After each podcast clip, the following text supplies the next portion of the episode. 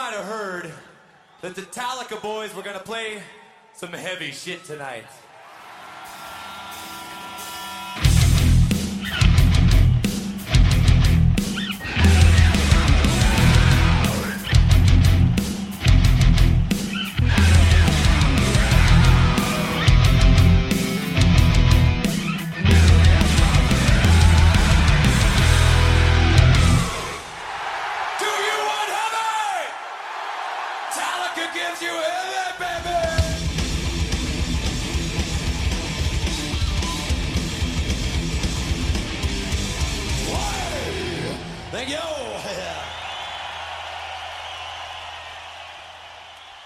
Here we are with another edition of Metal Tales from the Road. This is going to be the last one for a little bit while the boys are on a break. We're talking about the Fresno show, which was on December 9th, 2018.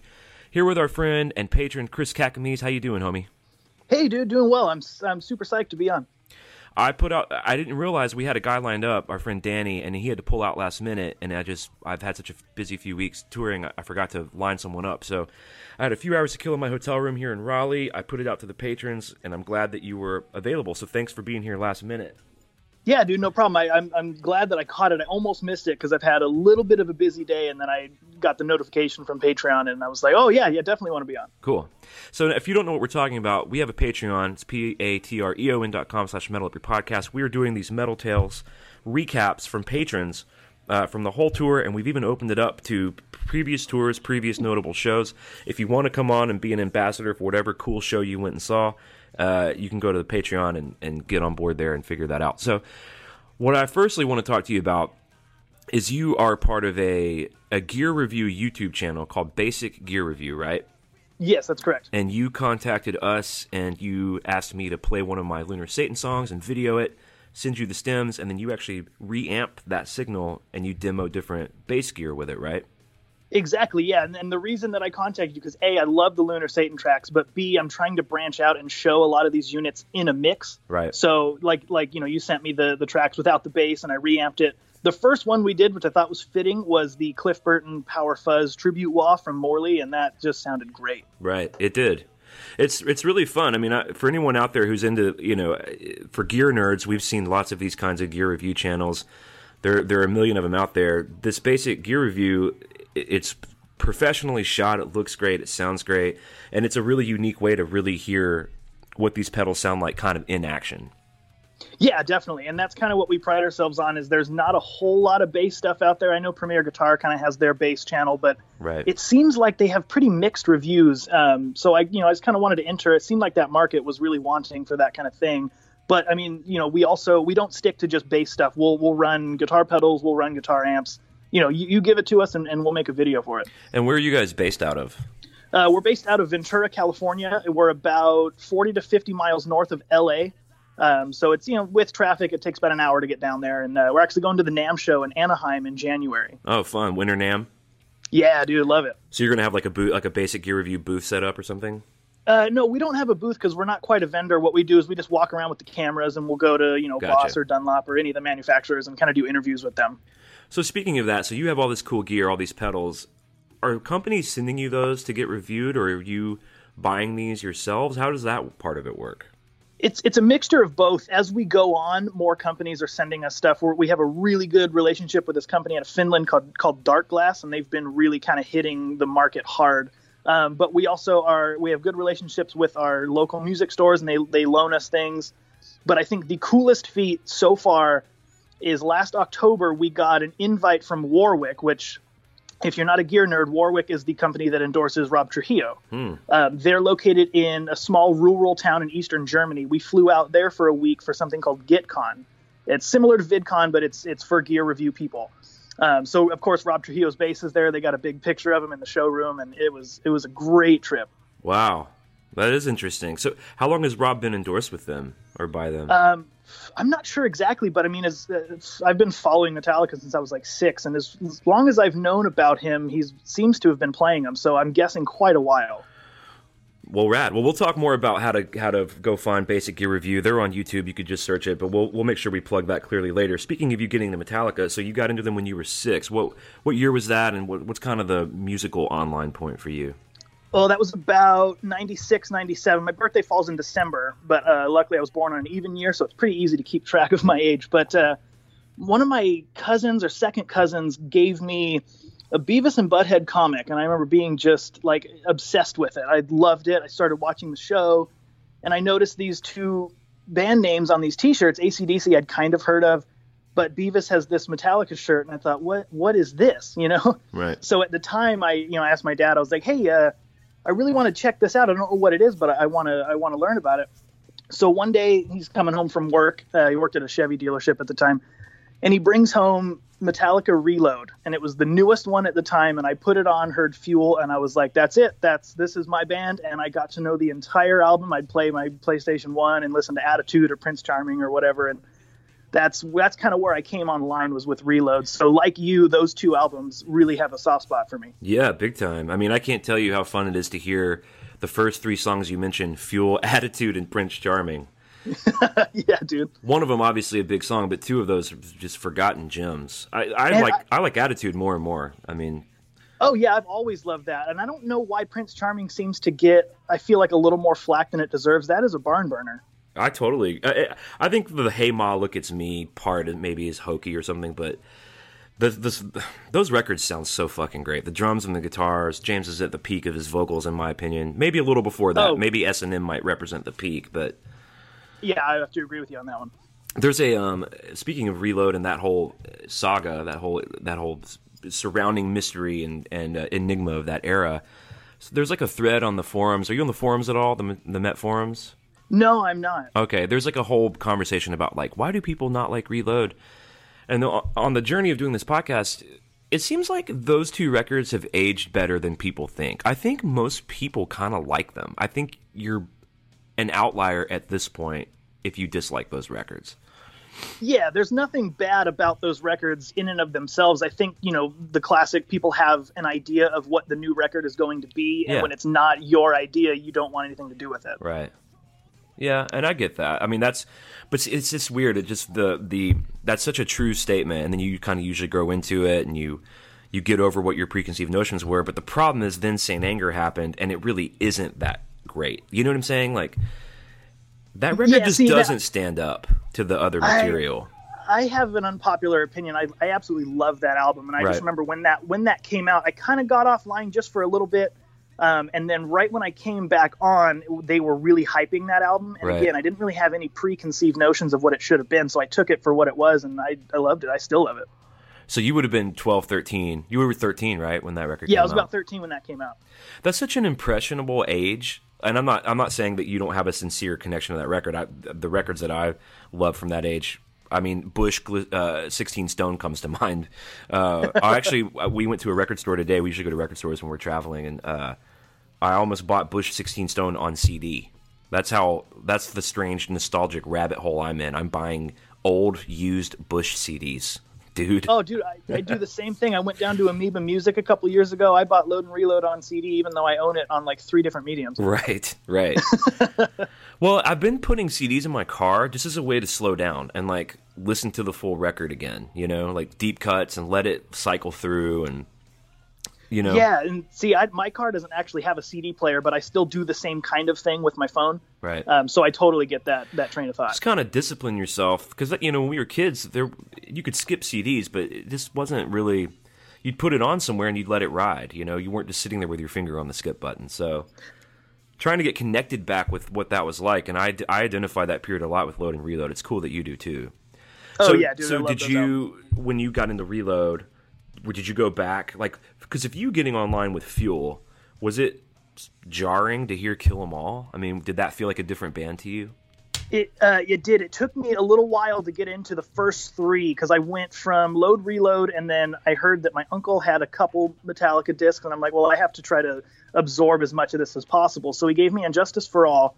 I remember loving Blackened, but I think I was too young to understand that song dynamics could change. So I'd go to And Justice for All, and it opens with that you know that classical intro. And at the time, I was like, no, I want something that's going to be heavy. So Right. skip, skip, you know. And I didn't realize how bitchin' the end of one is until quite a bit later. Right, right. And it, w- when did you start playing music? Uh, I started playing drums when I was about nine or ten, and then got into guitar around thirteen. And like most of us, I mean, I imagine Metallica was a big part of that, learning Metallica songs. Oh, dude, the summer between I think sixth and seventh grade, I would sit there watch live shit Seattle '89. I'd get maybe two songs through, and then get so I'd have to pause it to go in the garage, play those songs on drums, learn them the best I could. Get tired, come back in, watch three or more songs, and, and just continued that cycle. Yeah, I, I've had the similar experiences. You're you're just so amped from something that you can't even finish doing it. I remember when I was starting to learn how to write songs, I would watch that Jeff Tweedy, the Wilco documentary. I'm trying to break your heart. I don't know. Are you? I don't know if you're familiar with Wilco at all. No, not too much. They're this cool. They're this cool Chicago band. They're kind of like indie rock and noise rock and shit. But anyway, this guy Jeff Tweedy is a great songwriter, and I would watch that documentary and I would have to stop it and try to go write a song. It was just that inspiring. And I, I dude, how many of us have that same ex- experience with Seattle '89 for sure, or Cunning Stunts? You know. Oh, I love Cunning Stunts. For me, Cunning Stunts is probably the more the more influential live DVD, more so than the the Binge and Purge. Yeah, just because the as the name would suggest, the the stunt aspect of it was killer, and then that in the round setup that they had with the two drum kits. I mean, that was a that was a spectacle. Yeah, totally. So, what was the first time you got to see him live? Uh, March fifth, two thousand four, and that show was pretty special. It was L.A. Forum, um, and that was the world premiere of Dyer's Eve. Wow, yeah, we were just talking to um, the guy Shane Obershaw, who's in the One tribute band. It's going to be on next week's episode, but Oh, we were, cool. We were talking about how cool the 2004 set lists were. Like they were really kind of stretching that year for whatever reason. Yeah, the set lists were good. I, from what I remember and listening back to those live Metallica recordings, there's there's quite a bit of spots where they're not really at the top of their game. Right. And I've come up with some theories. I think because they hit it so hard in 03 after kind of their you know revival of, of Hetfield being out of rehab that I think they may have kind of burnt themselves out a little bit. Right. Um, but when they came back again for the Death Magnetic cycle, they it seemed like they kind of found their footing and their pace again. yeah, totally. But So what- yeah, and then I saw him again. Uh, speaking of the set list, though, I think I saw him again in San Diego in November of that year, and they busted out No Leaf Clover. Wow. Yeah. What's the? Is there an origin story, or is there? A, why did they pl- debut Dyer's Eve that one night? Is did someone request it? Did you know why they played it that night?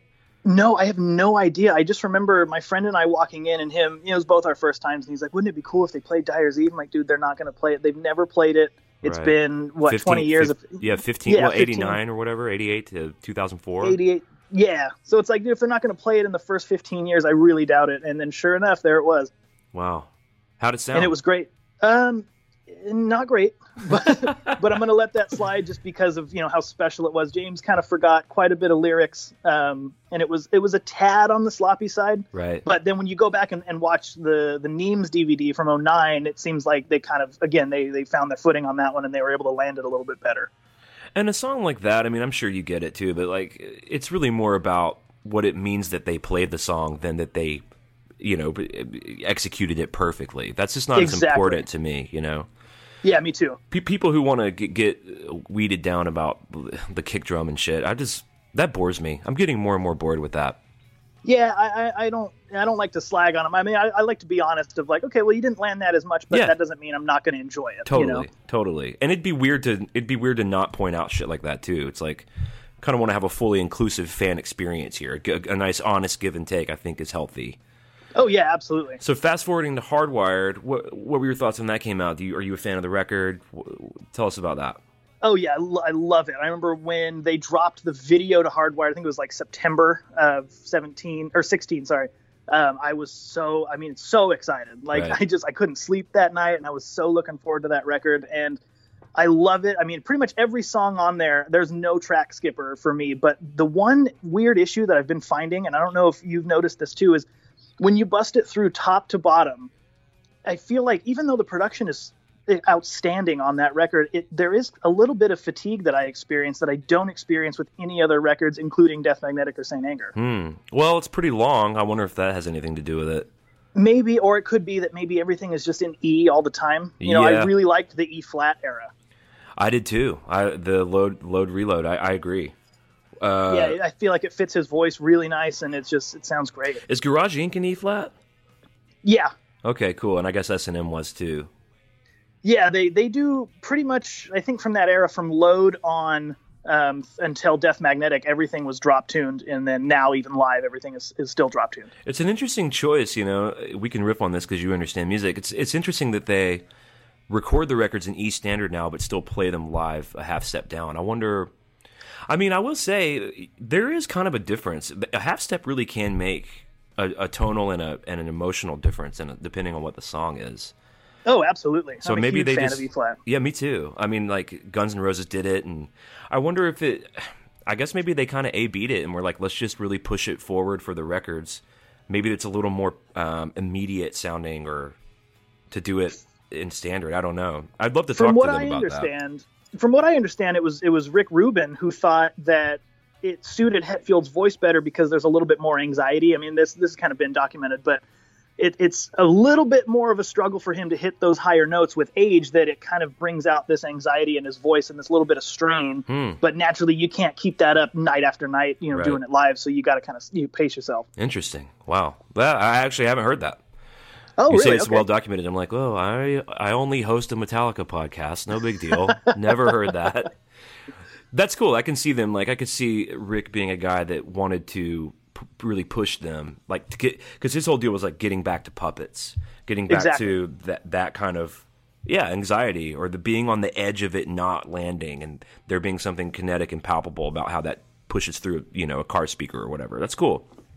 Yeah, and it, I mean, it's not my personal favorite. I, I think, I mean, I love Death Magnetic, but I, I probably would have liked a little more if it would have been a step down. Yeah. But uh, I mean, hey, if that if that's what they need to do to keep going, then I'm going to support them. You know, no matter what they do.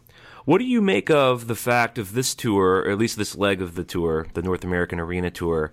I think we only got Cyanide and Day That Never Comes. What do you make of the lack of Death Magnetic attention on this, these set lists? Uh, I'm going to have to guess. I mean, I don't think it's because they're too complicated necessarily. I think it might just be they have a lot of new material to showcase that they, you know, they want to put out there. In addition to the almost never-ending amount of staples they have, at least you know from the first five records. When you look at the set list now, they're hitting at least one song from the first five. Maybe they'll do Fuel, and then everything else is from Hardwire. There's no Saint Anger, no Death Magnetic.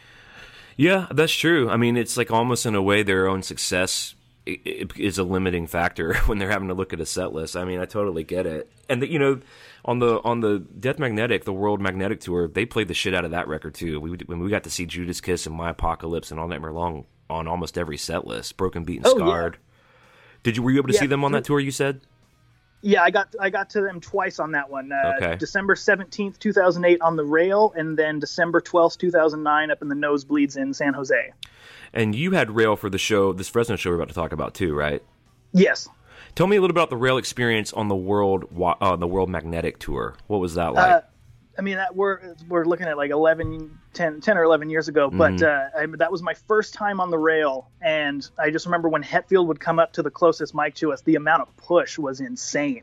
Hmm. You know, getting up against the rail and just like you know, you're not ready for it, so it's like, oh shit, I can't breathe. You know, but uh, wow. But it was awesome, dude. And I, from what I remember, the 2008 Forum show from where I was standing sounded really good. Um, I can't quite say the same for this last show in Fresno. Right. Um, and I I mean, there's probably a couple factors for that, but but yeah, the the World Magnetic shows were great. Yeah, I wish, man, I just wasn't really paying much. I was touring a lot then and wasn't paying as much attention. I, I wish I could have seen that. Um, so moving into this show, did you have any of these packages or anything? How did you get the rail?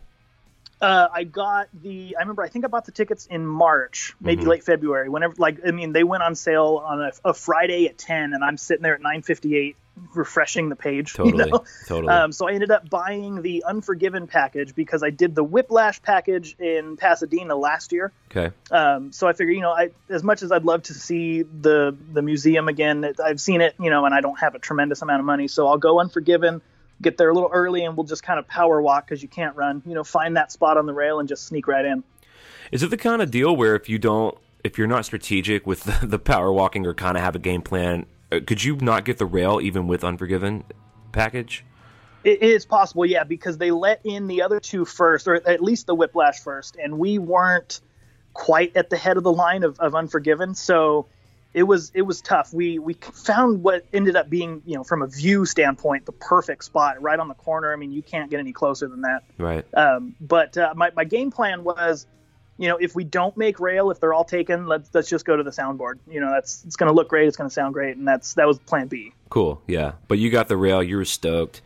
it's your second time on the rail, so you may, you may be a little more prepared for the surge that might come if if Oh, old yeah. Hetfield's up on your side. yeah, this is actually my third time on the rail. Third time on the rail. Wow, Yeah. you've had some good experiences. Yeah, I've had six shows total and three up on the rail. Wow. Okay. Cool. So tell give us your perspective on the the Jim Breuer opening. I, you know, I actually really enjoyed it Yeah. um, because you know every show you go to, there's an opening band, and sometimes they're memorable, sometimes they're not. It just seems like they're there from for an obligatory sense. But it was really refreshing, and I, I love Jim Breuer. I first saw him on the uh, MTV Icon thing, um, so it was great to see him. He had you know a lot of Metallica related jokes talking about the Ozzy tour and how they would show him up. You know, he's like they're coming out Master of Puppets, and then you know Damage Incorporated, and Ozzy's and he does his Ozzy impression that I'm not going to even try to do, but it's hilarious. But there was one cool part where he interacts with the crowd quite a bit, and there was one one section where he asked, you know, who's the oldest Metallica fan in here, and naturally, shouts come from all about the arena. Um, finally gets around. There's a lady up in kind of the lower level bowl. Um, turns out she was, I think, 67. I could be mistaken. There's, you know, obviously 20,000 other people that Sure. should correct me, but you know, And we'll have them do that. By the way, I'm gonna I'll, I'll have them vet this the information on this episode. Please do. Yeah, she was she's about 67, late 60s. She was there with her husband, and uh, her name, her last name was Savage. I forget her first name, but she's got this pink sweater on that says "Savage as fuck," and it was so. Jim actually brought her up on stage and crowned her the Metal Queen, and you know walked her all around, and she's waving at everyone. It was great. Wow, that's fun. Did they do any kind of the? Did they have fans come up there? What do they do sometimes where they do? I guess like trivia or they mime out titles of songs. Did they do anything like that? Like any kind of contest or shit like that? Yeah, this particular one, um, they Jim played a, a series of riffs, and he's like, "I want you to count, you know, how many riffs are from And Justice for All." And it ended up being five, but they would throw in a Black Album riff, a Ride the Lightning riff. Um, Wow. I forget, I forget all of them, but you know, there there ended up being five, and you know, I'm right on it. Like, shortest straw comes on, or Frayed Ends. I'm like, okay, there's three, you know, there's four. but So there wasn't necessarily any prizes that I remember. Well, you I guess the either the shame or the bragging rights, depending on how how you fare.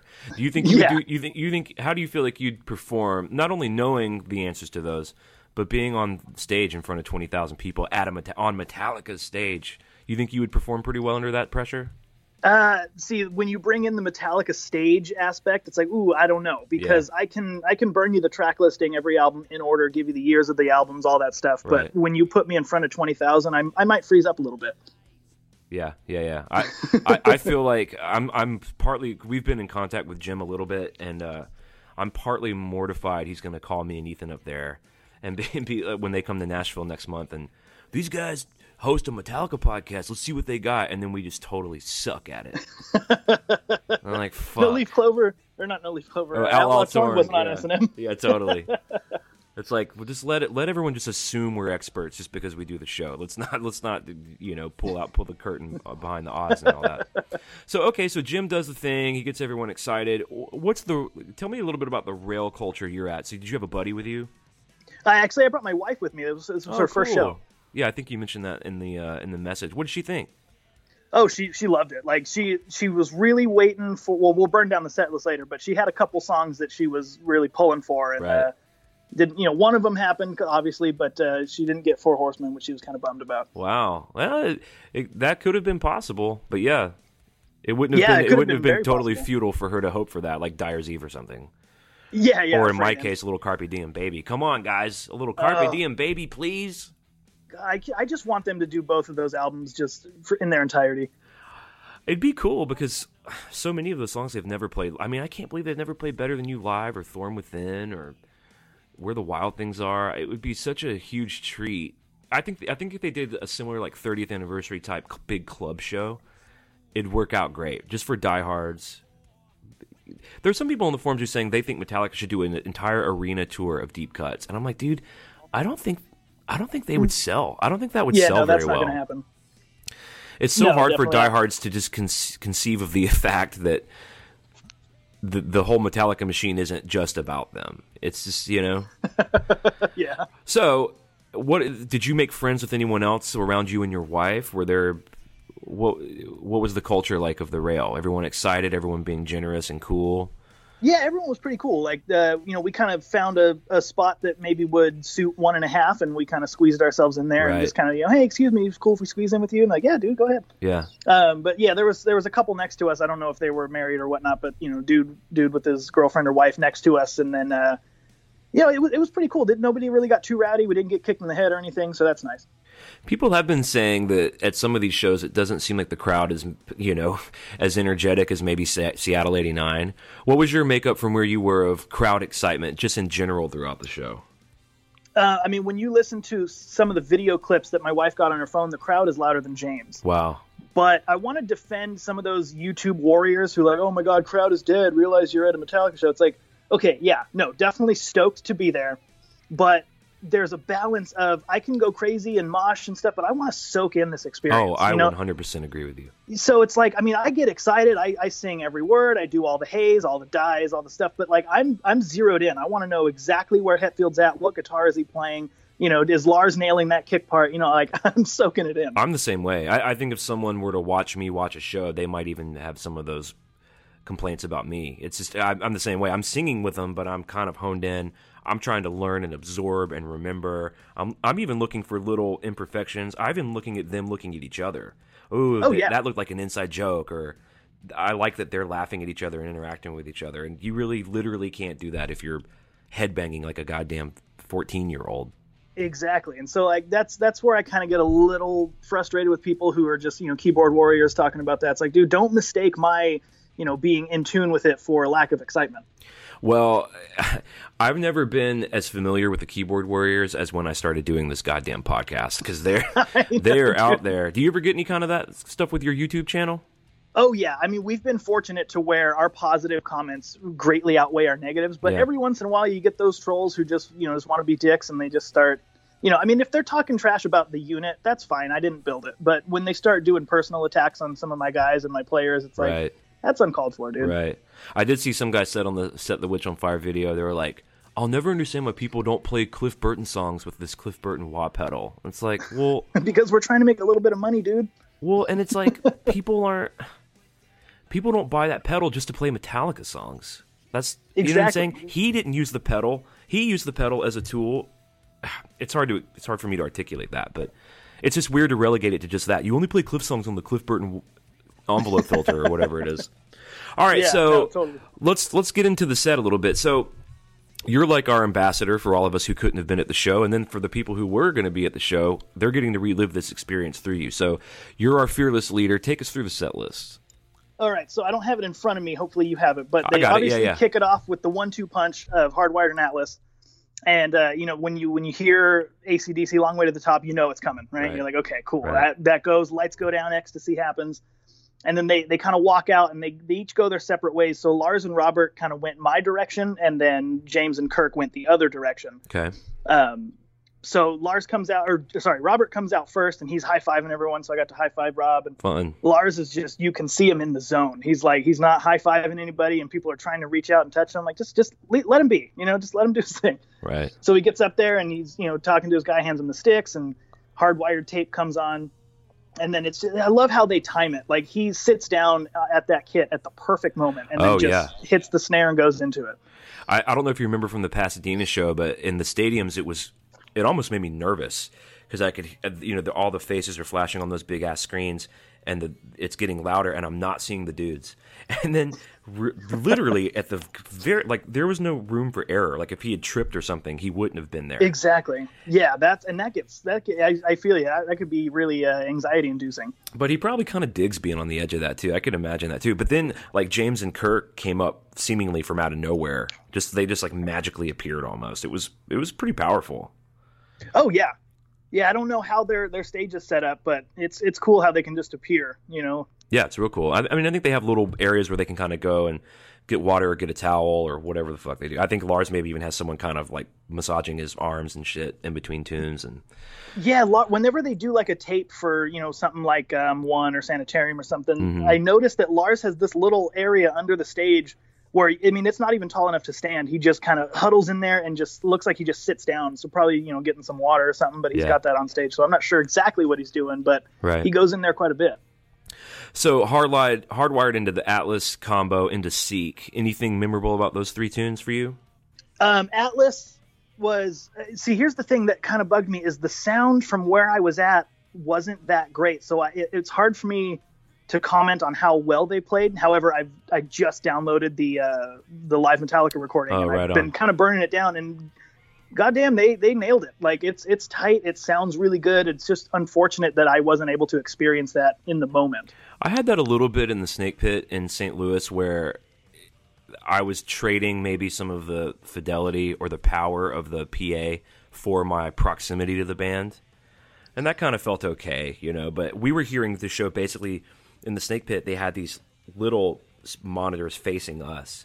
That they were high quality. I mean, it was crisp and it was pretty loud, but we weren't getting that thunderous PA. We weren't getting a lot of the bass info.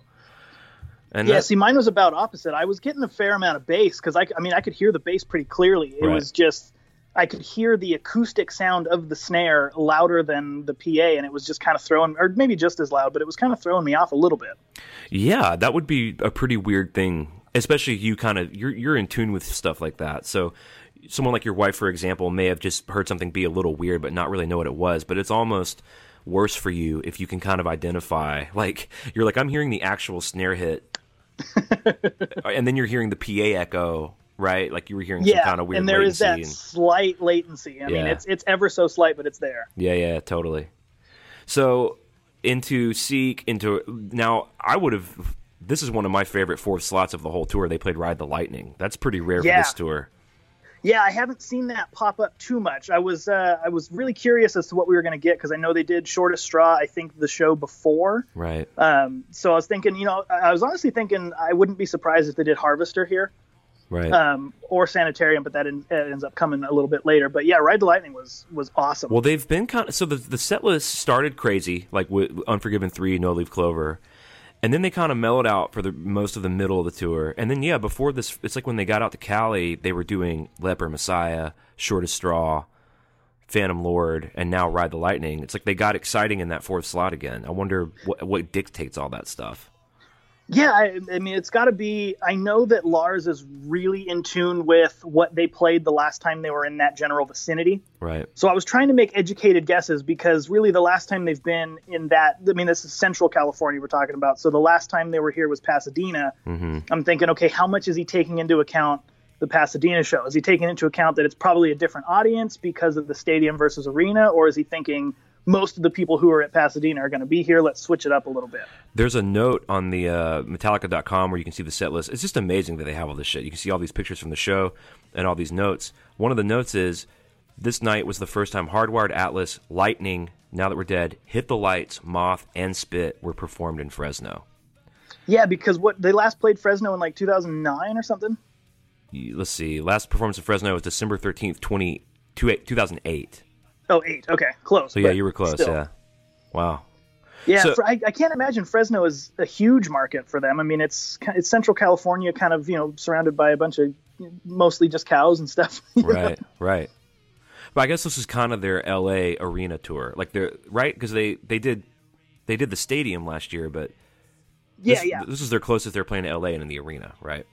Yeah. Which is kind of surprising they didn't do do the forum, The but then maybe, yeah. maybe maybe they thought you know we're doing B markets, let's go a little bit different. And it seems like this uh, this venue Save Mart was was a tad smaller than the forum. Right.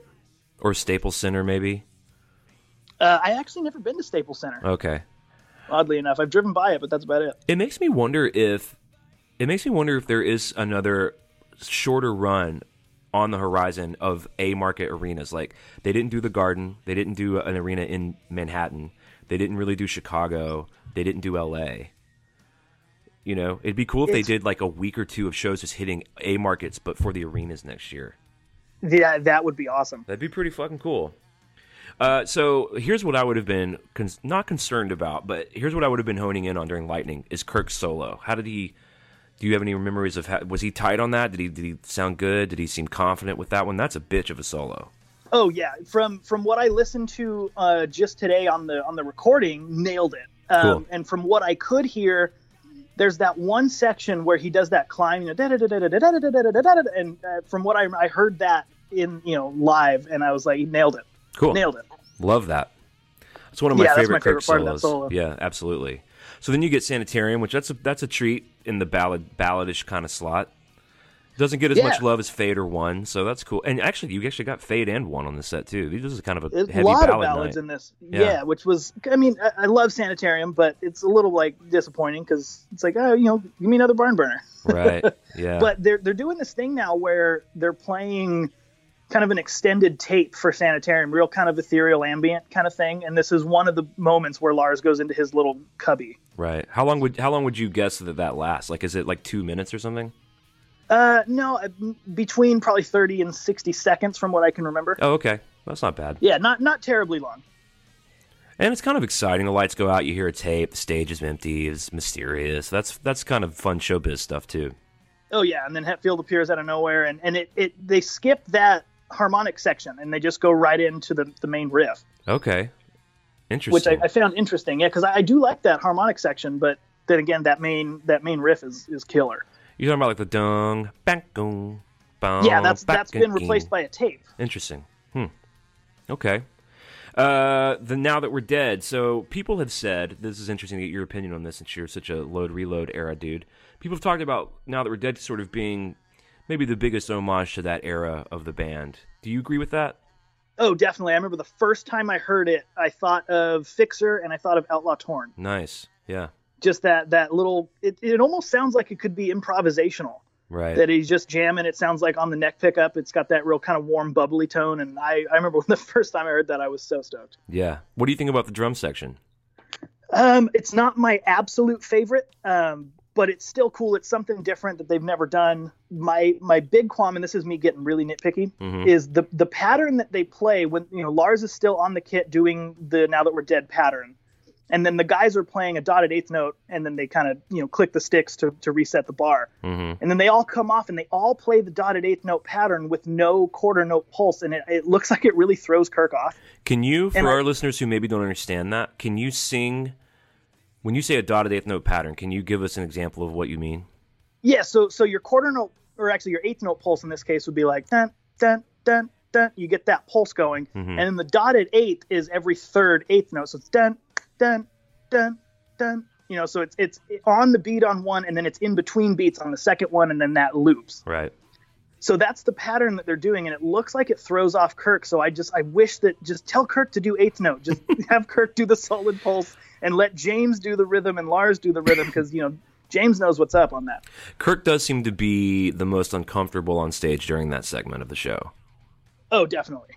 Which I'd be, I would, I, that would be me. Like, oh my god, my friends in my band really want to do this thing. My my lead singer is a frustrated drummer, and he, we've built this whole fun thing in. Oh my god, I have to do this every fucking night now. Yeah, it's just like just give him an easy pattern to do so he can just you know relax. Right. Rela- 'cause so he can have fun instead of looking kind of like rigid and like he's he's like he's from what I remember from the two stadium shows, he was just like super focused on it, trying to get it right. You know. Oh yeah, and he he kind of he dropped it in Pasadena, which he did better in Fresno, and I do like the cubes better than the the you know big drum thing. Right. Um, cubes look pretty sweet. Yeah, the cubes are, are pretty bitchin'. I agree. The drums were fun too, though. Like they were so big. I mean, there was some. There was they were kind of a spectacle, you know. Yeah, and I remember when I saw those, the you know the traditional looking drums, I, I was really refreshed because when they started that, it was just the pads, and it looked so awkward. Yeah, So I'm glad they made something out of it. yeah, and I think they even changed. Like, I think from the St. Louis show to the Detroit show, they added like a snare pad into James's. He didn't have a snare before. For, yeah, because I remember in in uh, Pasadena, it looked like it was a real snare. Yeah. I think they were just kind of troubleshooting and trying to, uh, I, you know, that's one thing that's cool about them. It was evolving as the tour went along, kind of Oh, seeing yeah. what worked and what didn't. And from what I've heard, the arena shows the drum section is a, a bit shorter too. I don't know if you agree with that. Yeah, it definitely is a bit shorter. Okay, uh, Lars cool. Lars will get off and go back on the kit, and then he starts doing you know the the quarter note or eighth note pulses, and then Hetfield does the slide with the stick, and when that guitar comes back in, it's like oh I've missed that you know that, that sound. Was James playing the the truckster for that Uh, or the that white one, iron believe- cross? Uh, no, he he didn't pull out the white Iron Cross because I know he played the Vulture for the first two, the Yeah. you know the V, Yep. and then he had the camo snake bite on um, Seek, Okay. and then from what I remember, it was the the you know older kind of S and M era Ken Burns for, or Ken Lawrence. Sorry, I'm a videographer. Mm-hmm. Ken Burns. Ken, Ken Lawrence. He for- came out to talk about the Civil War and Mark Twain. that was funny, dude. So he Uh, played yeah, the Ken, Ken Lawrence Lawrence on the ballad. Sanitarium. Yeah. Yeah, yeah, he always got he always has that on on Sanitarium and. He wasn't uh, playing the got the got riff truckster on Now That We're Dead. He usually plays one of those Les Paul looking ESPs. Yeah, it's the the black truckster, but Okay. it's it's no longer. He, he carved in riff life right under the uh, right, Right. under the pickups. right instead of got riff. That's right. Yeah, Cool. All right, then we move on to Creep. I was so excited. They, that that is probably my second favorite song of their entire catalog. And your first is obviously Attitude. Obviously, no. What's your first I, favorite? I'm gonna have to go blackened. Yeah, yeah. That's I- just you know I pick up the guitar and that's the first riff I play. You know. I'm I'm similar. My first is Creep and my second's Blackened. So oh, well, there we go. those two songs tend to rise to the top for most Metallica fans. Oh, they're they're just they're untouchable. You actually got kind of a you got a ride the lightning little trio here, Creep into Bells into Fade. Yeah. That's exciting. and then and then obviously ride the lightning. So we really got the first four from that out, or not the first four. We didn't get fight. We got Right, uh, creep right. death. So yeah, most of the first side. right, yeah, that's cool. I mean, any ride the lightning heavy set is a okay with me. Yeah, which it seems like they're they're really not shy to do. I mean, they they bust out stuff from that album quite often. I just well, I've said it before. I mean, well, I'll say it again. It's pound for pound. It's got the most power. It's got the most classics. You know, Oh, definitely. just for the eight songs that are on that record. Um, and they some nights they even play Fight Fire in the thrash slot. So shit, they they give that record a lot of love. they really do. Anything memorable about the creep, the dissection, or the intro to Bells, Kirk solo and Fade? Anything cool about those? Uh, not nothing really stuck out as idiosyncratic to this show, but Mm-hmm. they they pretty much just they nailed it all the way through. Obviously, the dissection is always fun, you know. But when when James starts singing, I totally ditch the die and I just go back into the lyrics. Absolutely. yeah. Well, yeah. I mean, I'm I'm I'm singing whatever James is singing all night. Oh, That's, definitely. that's what I'm doing. I'm honing in on him. You know. Yeah. Uh, how did Kirk sound on the Fade to Black solo? Everyone sounded good. Oh, Kirk nailed that that beginning fade to black solo, Cool. And he had uh he had the Greeny out, which was always a treat to see. I, I've said that's before too, but I just think it's so cool that he tours with that guitar. It's amazing. For those of you Uh, who don't know, would- it's worth like two million dollars, if not more. Yeah, dude, that would scare the hell out of me to bring that on stage. Again, it's that Metallica fuck it attitude. You know that they're Yeah, that they're yeah. carrying into their fifties. I dig it. So next we kind of have the it's the Kill 'Em All slot. I guess is what it's been, and this is where your wife may have, I guess have gotten the Four Horsemen. You guys got hit the lights. Which which was great because I haven't I haven't seen Hit the Lights live yet. We got Motor Breath in uh, Pasadena, so it was really cool to see Hit the Lights. Yeah, I haven't seen hit the lights either. Might And be- then I think I Yep. think it was this song. Um, James has this Sunburst Les Paul, which knowing Hetfield, I'm going to guess it's probably a late 50s yeah, with yeah. a Bigsby on it, which is a gorgeous instrument, but it's weird to see him with it. Yeah, I he that was what he was playing on. Uh, they posted a video of No Remorse, and he was playing that too. It's it is kind of weird to see him playing a Sunburst Les Paul. I I love it though. Oh yeah, and from from what I've seen in the you know making of Hardwired, it seems like he's got at least a few in his arsenal. Yeah, yeah. I think he's he collects those 58s and 59s like Kirk does. And that yeah, one, well, that I mean, one that's the holy it, grail instrument. right. And that that that one that he put pulls out, he's been pulling out for whatever reason must be it just must be a little magic for him. Does he use the Bigsby at all? No, the, he's got the arm just you know flipped to the back like Okay. like I would do. Interesting, interesting. I have a Bigsby on almost every guitar I own. I just love. Yeah, I have it there. on two, and I what I do is I take the spring out and I put a piece of PVC pipe because for an SG it helps the balance quite a bit. A piece of PVC pipe. Yeah, because I don't. My least favorite function about the Bigsby is the vibrato, Oh, and I half of me just loves freaking out people. Like they they see it and go, "What's this?" I'm like, "Yeah, you know," but. I mostly like it on the SG just to kind of balance it out so it's not quite as neck heavy, but Gotcha. we're getting off topic. gotcha. oh, there are gear nerds who love hearing about this kind of stuff. So I then- hope so. I then, do. So then you get the first Metallica song you ever heard, "Fuel." I'm sure that was a treat. Have you seen Fuel before, though? I imagine you have. Yeah, almost every show. We got it in. I got it the first show. I got it in San Diego 04, and I got it uh, the last two. I've also seen it. I've only seen them four times, but I've seen Fuel at every one of them. It's just a bona Oh, yeah. fide staple, dude. It's a classic. It really is, and I'm so. I mean, every time they do it, I just I flash right back to six, seven years old. Mm, that's fun. That's that's powerful. That connection Oh, with yeah. when you first came online. Yeah, and then this show, this was the first point where you see the you know the towers of flame, and from Right. where we were, I mean, it'll make you sweat. Right. So then we're in the moth with the drone. So I've heard kind of that the drone sitch from the rail maybe isn't as encompassing as it might be if you're in a bowl or something. Oh, I would say most of the the visual presentation is kind of lost on the rail people. Yeah. Um, I mean, the drones probably less so than the cubes. So it was cool to see kind of up close. You know, the drones come out of the stage and they're all lined up, and then and then they start flying, and it looks bitchin'. But what was what was cooler to me than the drones is I was like six, seven feet away from the Carl guitar. Hmm. Because at one point he comes up to to our microphone, and I mean, you can see all the wood grain and the nails, and it was extremely cool. So he's playing that on moth. Is that, is that the only song he plays the Carl guitar on? Um, from what I remember, it is. Or he doesn't? Uh, does he play it on puppets when they come back out and do puppets? Oh, he I plays- didn't notice what he was playing on puppets. What did he play on Sad But True, which was after moth? Was he playing that purple snake bite? No, he was playing the white one, Okay, cool. which is weird because he used to save the camo for Sad But True, but now Yep. he's using it on Seek. Yeah, when you said he played it on Secret, I was like, oh, that's interesting. Because I, I I assumed it was like tuned down or something. Oh, and you know what? The purple one is for Dream No More. So the purple one I think is like a baritone, maybe. It's tuned. Yeah, it's tuned into C sharp, I think. Yeah, because Sad and Seek, well, and Seek now is uh, those are both D standard. Oh, and I that's think you're right. right. Dream No More is, is C sharp. I forgot they do seek a whole step down now. Yeah, and it's they've been doing that since at least 2004, and it, Really? it sounds cool. Yeah, it's, yeah. it's heavier for sure. Did he now do? I think we Go may ahead. have skipped a song in the set though. I'm looking at the set. So uh, now that we're we dead, skipped creep. bells. Yeah, I kind of threw the creep bells and fade in together. Oh, Uh, okay. Well, I wanted to mention one thing that Yep. was really cool with bells. That was another one my wife was looking forward to because we got married in on June 3rd of this year.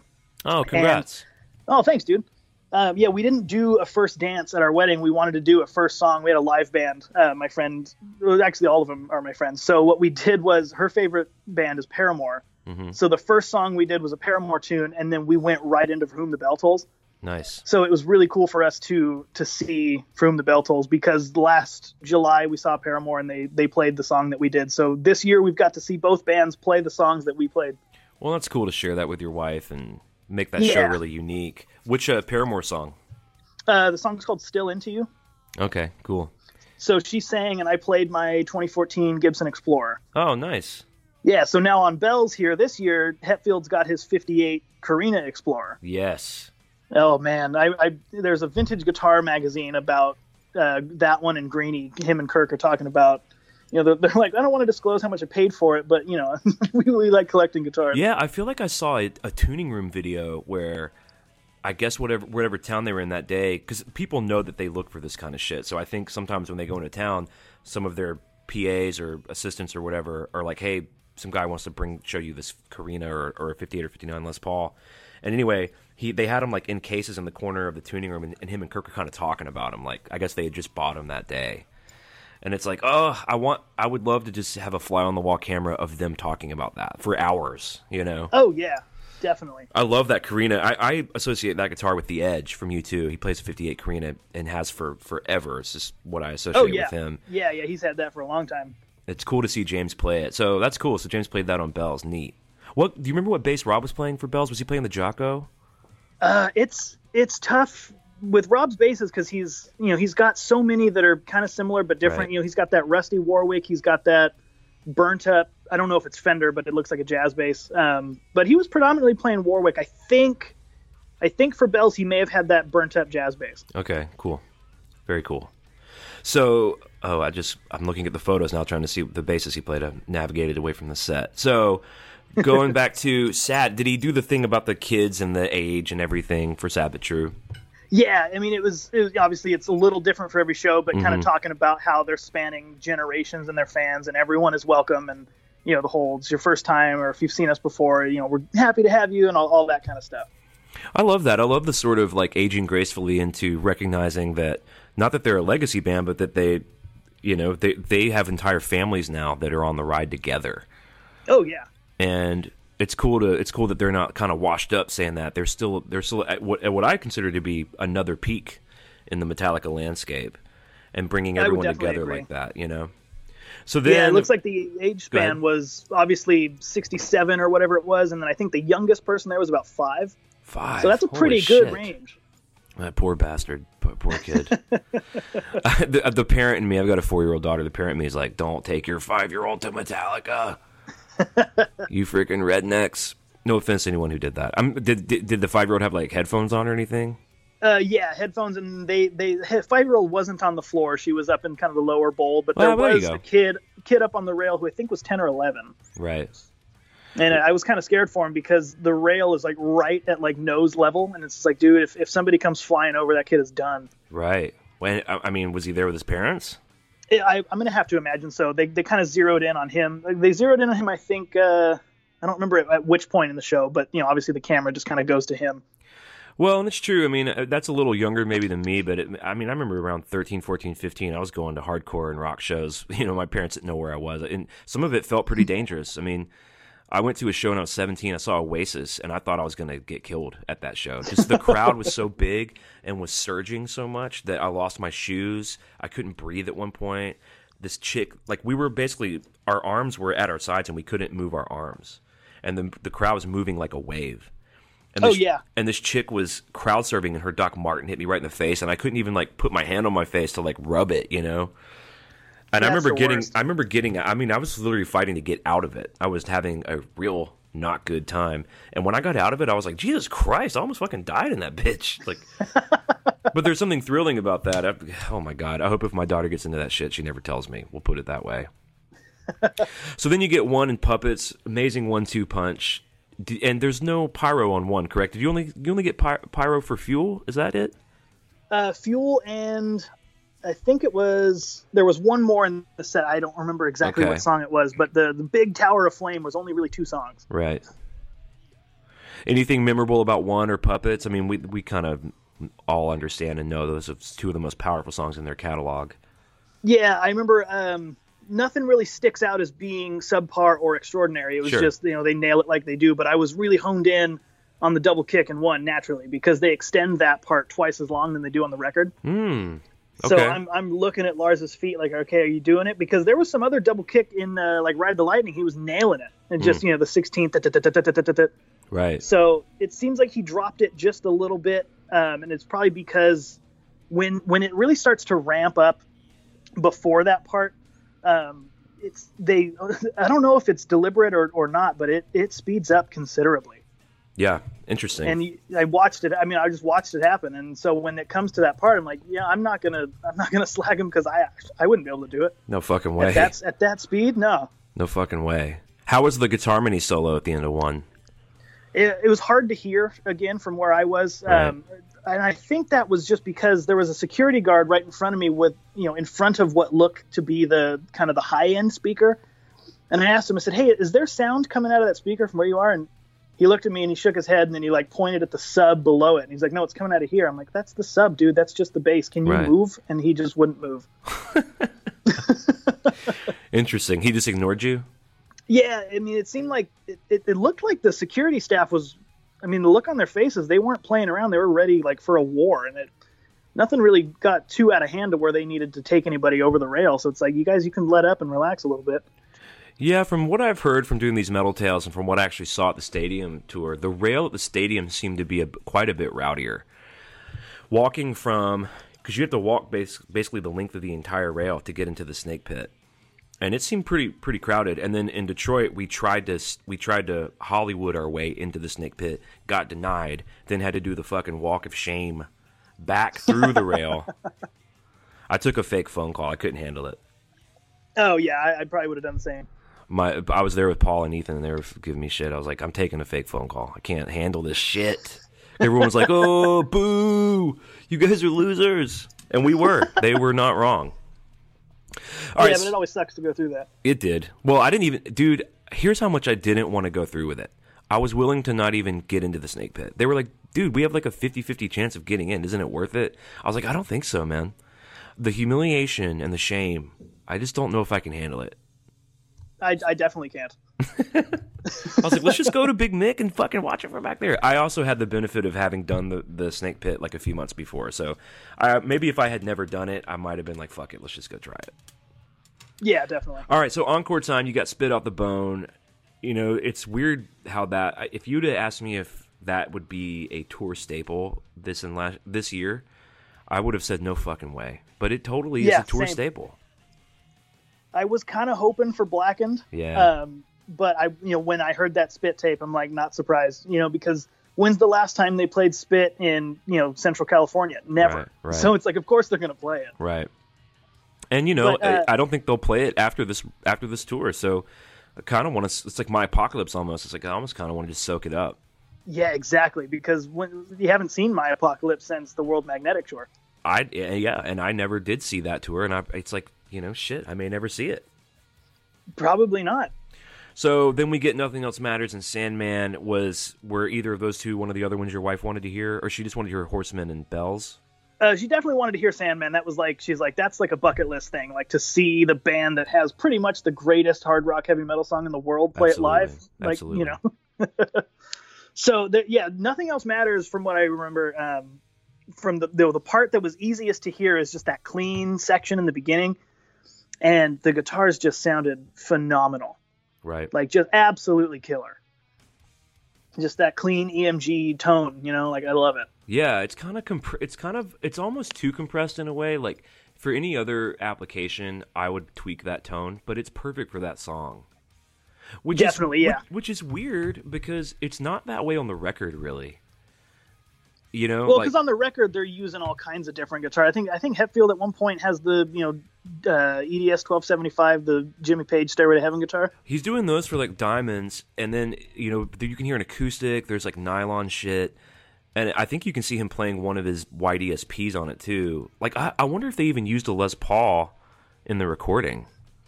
I, I wouldn't be surprised. I mean, they probably pulled out all the stops for the recording. Yeah, yeah, that's true. But you're right. There are a lot of different. There's even that White Falcon for the for the kind Yes. of tremolo arm thing going into verse one. Yeah, But yeah, I kind of you know. And I, did Kirk do a kind of little noodly solo before Nothing Else Matters? yes, he did. Yeah, and I- I, I dig think that that's, I think that's pretty much a staple now too. Right. Because Hetfield's got to switch from I forgot what he was playing on Spit, but he's got to switch over to the Ken Lawrence. Was he playing the Electro White V for Spit? Oh yes, yeah, he was. That's Yeah. pretty much the that's what he plays on that slot. Yeah, almost always. Kind of a throwback. It's it's cool because he used to play that for Seek because that was kind of a throwback. You know, Seek was a throwback Yeah. moment. It's it's kind of cool how certain guitars go with certain moments in the set. I, I dig that aesthetic about them. I I mean, Jesus, I wonder how many people are that nerdy about it, like you and I. But I like that about it. Hopefully more than than we consider. well, we know there are at least two, and Ethan's out there somewhere. He will make that three. So this show's over. You did they say their goodbyes, and you know did Lars do his typical sort of he knows every fact of, ever about Fresno when he's saying goodbye. Yeah, pretty much. Yeah, they all have their their goodbyes, and then you know when as the song is ending, there's these actually uh, when it kicks into the main riff and towards the end, there's there's some really cool kind of fireworks that shoot up Right. surrounding the drums. Um, but that is one of one of my favorite moments in the set, and this is what I noticed last year too, is is when the song is done and the pyro's going off and the fireworks and everything, and you can just when you're that close, you see Hetfield look up into the nosebleeds and they they illuminate the crowd. You know, you can see everybody clearly, hmm. and just the look on his face as he's saying he's not even in the mic, he's just like mouthing the words "thank you" to the people in the nosebleeds, and that gets me every time. It's like, you know, as much as I've heard that song and sometimes I'll skip it, you know. That's the reason that we're all here in this building together. For That- sure. This song is why. And it's just like, that gets me every time I see it. Yeah, I, I totally agree, and I think about Kirk a lot too. Like, what an achievement for him in that band. That that's you know that's probably his greatest con- contribution to the band, in, in a huge litany of other contributions. But you're right. Like that song is kind of why we're all there all these years later, and it's still that ubiquitous. It's still that powerful. I would never choose to put it on, but if it comes on, I'm not skipping that fucking song. That song is Oh awesome. no, that's that song sounds great. It's a bitchin' song, and you know it's it's and it's great when you when you want to burn down the Black album and it just opens with it. You're like, all right, I'm on for the ride. You know? killer opener. I know. I think it'd be really fun if if if they tour again uh, next year or whatever. If they go back to opening with Sandman, I think that would be so fun. Yeah, because I don't think they've done that since the 30th anniversary, right? Or at least way early in the set. Did they open with a 30th an- at 30th anniversary with Sandman? Uh, I think all of those shows opened with an instrumental, and then I think on That's one of right, them, with yeah, was like right. second, and I think Hetfield said something like, "Okay, now that's out of the way." Yeah, right. well, because those shows were for the diehards, you know. Yo, yeah, Yeah, I, I guess they haven't like in in true proper form opened up with it since the Black Album tour. Yeah, and like I remember you guys had brought that up on another episode of how weird it is now, because at the time it's just like this is just the opening track on a new album. That's what we always do, Yeah. and now it's, it's boggling to think like you actually opened with that. Well, how crazy is it that they could play the Black Album, you know, when they were doing the 30th anniversary of the Black Album, and then at that one Orion gig, they played it back to front, and it's amazing how that record is already sequenced like a show. Like the the hits get bigger and bigger as they go. you Yeah, know? yeah, I mean, you got nothing else matters maybe towards the back, but opening with Struggle Within and going through kind of the deep cuts, and then ending with Sad But True and Sandman. It's like holy shit! It's like a perfect set. oh yeah, definitely, because there's no way you're gonna play that whole album front to back. People will leave by song four, you know. Yeah, and I'm not a big Struggle Within fan, so for me, it's like let's get that one out of the way and let's start. Yeah, rocking. see, that's maybe where we disagree a little bit because I love that song. I have not honestly in all of my Metallica travels the last two years, I haven't met anyone other than me that doesn't like that song. I'm, I'm like the total fucking pariah on that song. Ethan hates that I don't like that song. well, dude, here at the end of the show, man, thanks again for for coming on last minute. It's been one of my favorite ones to do. You're real easy to talk to. Pre- of course, we appreciate the Patreon support. It's nice to be able to tell you over the phone in person how much we really appreciate that kind of support and tell the uh, tell the good people where they can find your your YouTube channel. Yeah, uh, YouTube.com. Uh, it's Bassic Gear Review. Bassic is with two S's. It's kind of a pun on Geezer Butler's Bassically track. Mm-hmm. Um, you know, signify that we're exclusively bass. But uh, yeah, you can find us there, or of course, BassicGearReview.com, Instagram, Facebook. I think those are the only two socials that we're on. But if you're into gear and or into bass, we might be your favorite channel. Well, let me say this too. Let me let me reiterate reiterate this, and I'm not just saying this because Chris is here on the phone with me. I've wa- I watch all these fucking gear review things a million times. This one is really good. The quality's really high. The gear's good. The video's good. The audio's good. It's a unique concept where they're having people send in videos of themselves playing. They're reamping it. You're getting to hear it in real life application, and I don't know of any other one that does that. So, kudos to you, man, for finding a, a cool niche in that world. Cool, man. Thank you very much. And that's it, dudes. Uh, I guess let's just go ahead and say peace out. All right. See you guys. Hey, this is Ethan and Clint from Metal Up Your Podcast, and we want to talk to you about something we love called Patreon. That's right. Patreon is a way for fans of the show to give back to the show to donate money that uh, helps us in quality and content. And not only that, but we've actually come up with all sorts of fun incentives to give back to you for supporting the show. Exactly. For instance, if you donate $5 or more, you get access to Cover Our World Blackened, which is the official Metal Up Your Podcast Metallica cover EP. That's right, and that's the only way to get it. In addition to the EP, we also give you priority email access, meaning we'll read your email first on the show.